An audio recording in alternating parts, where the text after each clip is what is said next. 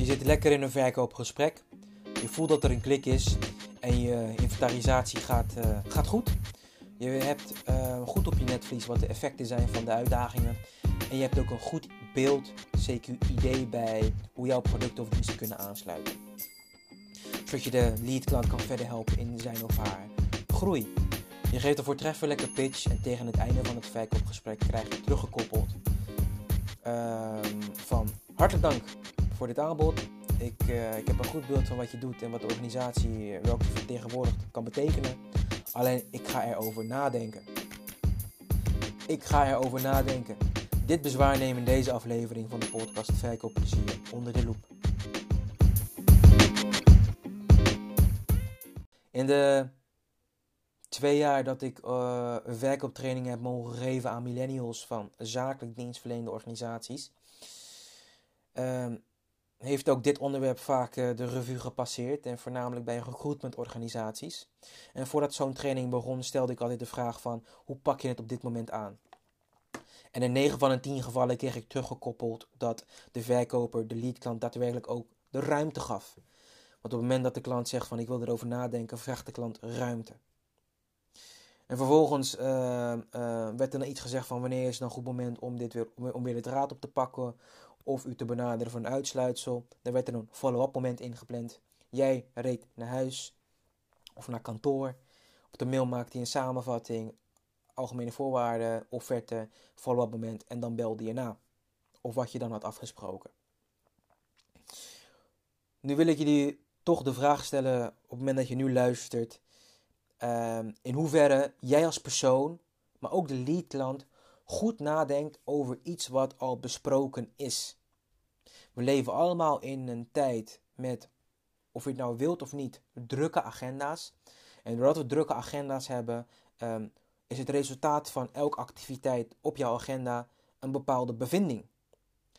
En het is gewoon zo, de latest bevindingen die je ontvangt, uh, verdringen bevindingen daarvoor. Dus waar ik naartoe wil, hoeveel tijd en energie gaat de leadklant nu steken om eens een keer uh, goed op een zaterdagavond of vrijdagavond of donderdagochtend uh, de besproken informatie zijn revue te passeren en met een wichtig resultaat te komen. En dat zou een best case scenario zijn: ja, ik ga met je samenwerken. En nee, ik ga niet met je samenwerken. Waar ik naartoe wil is dat uh, niet alle, niet alle lead-klanten uh, de ruimte of tijd vinden. Want er zijn genoeg lead-klanten die, die hun time management of focus management goed op orde hebben en, dat wel en, en daar wel ruimte en tijd voor hebben. Maar er zijn ook zat die dat niet hebben. En het laatste wat je wil is dat je op een uh, zijspoor belandt. Ik denk dat we dat met elkaar eens zijn. Um, dus het punt dat ik nu wil maken. Um, je mag aannemen dat op het moment dat de klant zegt: Ik ga erover nadenken, dan gaat hij er niet goed over nadenken. En als je niet goed opvolgt, of, niet, of te veel tijd ertussen laat zitten, dan ben je gewoon tijd en energie aan het verdoen. Om een statistiekje erbij te halen van Herman Ebbinghaus. Herman Ebbinghaus was een Duitse psycholoog die zich had gespecialiseerd vooral in het onthoudingsvermogen van onze brein. En hij concludeerde het volgende. In 24 uur onthouden mensen ongeveer 60% van wat er fysiek is besproken. Met fysiek heb ik het over een live uh, verkoopgesprek. Hè? Of in deze, tijd, in deze tijd een beeldschermgesprek, maar waar je elkaar gewoon uh, zorg en aandacht geeft in een bepaalde tijdspanning. Dus ongeveer 60% onthoudt men in. Uh, nee, oh sorry. Ongeveer 60% vergeet men in 24 uur, nadruk op vergeet, van wat er besproken is in een fysieke ontmoeting. Na 21 dagen vergeet men 90%. Dus waar ik naartoe wil is eigenlijk hetgeen wat ik zojuist heb. Uh, deze statistieken bevestigen eigenlijk wat ik zojuist probeer te vertellen. Ik ga erover nadenken en de klant ruimte en tijd geven. Uh, staat eigenlijk gelijk aan uh, een ongewenst resultaat. Dat mag je van mij aannemen. Natuurlijk in de praktijk is dat niet het geval, maar je wilt niet naar, die, naar zo'n situatie telkens telkens vertragen van je sales trajecten, telkens het verlengen van je sales funnel. Je wilt gewoon de deal. Goed. Nu, sta je, nu, nu, nu, denk je, nu denk je wel misschien van, Maar na zo'n afspraak hè, stuur ik toch een mail met de samenvatting en de overige reuten met teut. Klopt. Maar een mail staat niet gelijk aan een fysieke verkoopgesprek of in deze tijd een beeldschermgesprek. De beleving is anders. Doordat de beleving anders is, is het ook minder doorslaggevend. En, heel is, en eerlijk is eerlijk, de meest mooie beslissingen heb je toch wel gemaakt uh, tijdens een live ontmoeting. Goed. Uh, waar ik naartoe wil is uh, het volgende.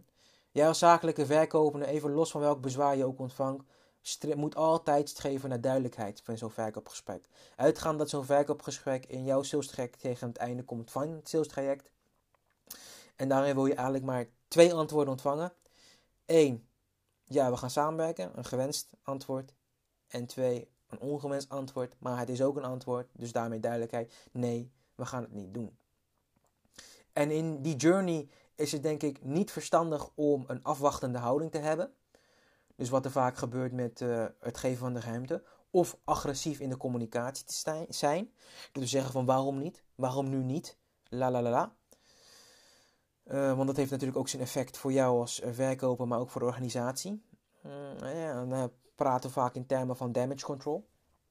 Het is verstandiger om een oplossingsgerichte houding te hebben en een meedenkend, meedenkende attitude. En uh, ja, hoe vlieg je dat dan aan? Nou, wat ik net zei, het allerbelangrijkste is, waar sta je op dat moment? Je bent er bijna. Eén, en je moet altijd schreven in duidelijkheid. Op het moment dat je ontvangt van, ik ga erover nadenken, dan betekent dat dat jij op zoek gaat naar die duidelijkheid. Dus vanaf dat moment ga je sturen. Je gaat sturen. En dat kan je op verschillende manieren doen. En ik bespreek nu één manier. En deze gaat als volgt. Op het moment dat de klant zegt van hé, ik ga erover nadenken, dan kan jij als zakelijke verkoper het volgende terugkoppelen. Uh, uit mijn ervaring weet ik dat uh, uh, dit ehm, een van de volgende twee dingen kan betekenen. 1.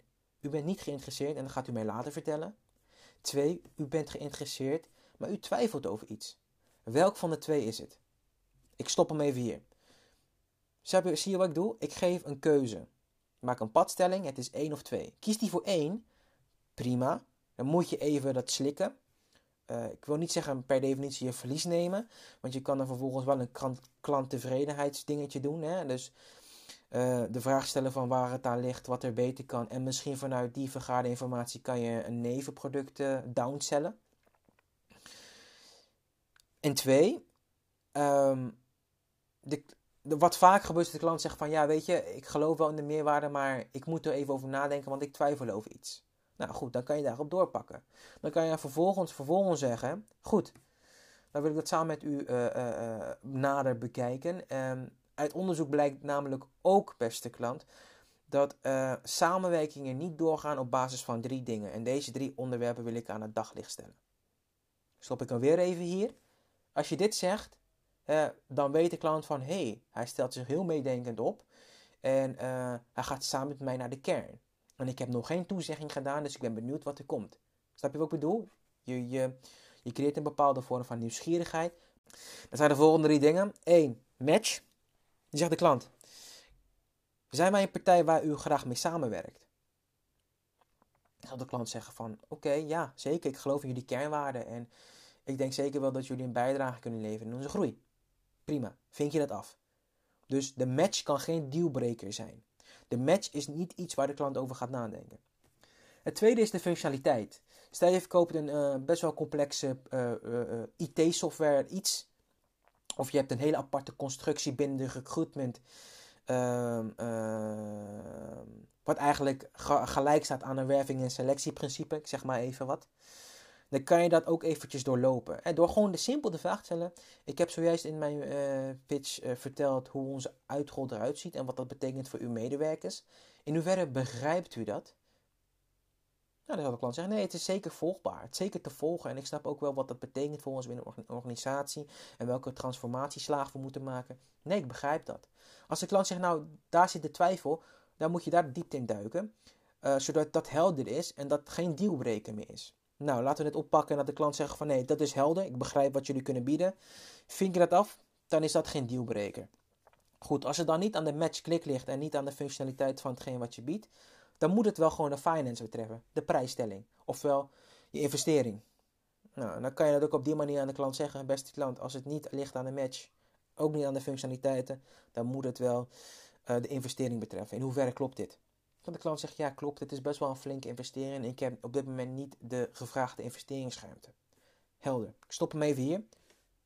Door te sturen weet je waar de klant over gaat nadenken. En doordat je nu weet waar de klant over gaat nadenken, kan je de klant helpen. Door in deze situatie te zeggen van oké, uw investeringsruimte op dit moment niet mogelijk. Waar, wat, is, wat is uw investeringsruimte en wat is bijvoorbeeld uw maandelijkse investeringsplafond? Zodat je eventjes een, een, een, je betalingstermijn kan verlengen of dat je andere afspraken kan maken. Zodat je hiermee eigenlijk je dealkansen, je dealkansen verhoogt. Dus resume. Als die klant zegt, ik ga hierover nadenken, of ik ga erover nadenken, dan uh, raad ik je af om een afwachtende houding te hebben of agressief te zijn de communicatie. Stel je meedenkend op en zoek naar de oplossing. En het resultaat van die twee is dat je duidelijkheid hebt. Dat je de deur uitloopt van het kantoor van de lead klant met duidelijkheid. En hoe pak je dat dan aan? Door te sturen, door de klant te helpen. Door te vragen, door eigenlijk de, de, de hoofdkeuze uh, voor te leggen. En dat is enerzijds ben je, ben je niet geïnteresseerd, maar dat ga je me later vertellen. Ben je wel geïnteresseerd, maar je twijfelt. En vervolgens de drie pijlers aan te tikken: match, functionaliteit en finance. Zodat je weet waar het aan ligt en vervolgens de klant kan helpen en hiermee je dealkansen verhoogt.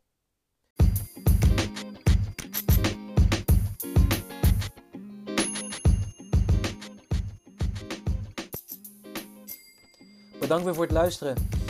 Ja, in deze aflevering hebben we dus gehad over um, ik ga erover nadenken. Wat gaat er in je om en hoe kan je dat op een fijne manier aanpakken zodat je je dealkansen verhoogt?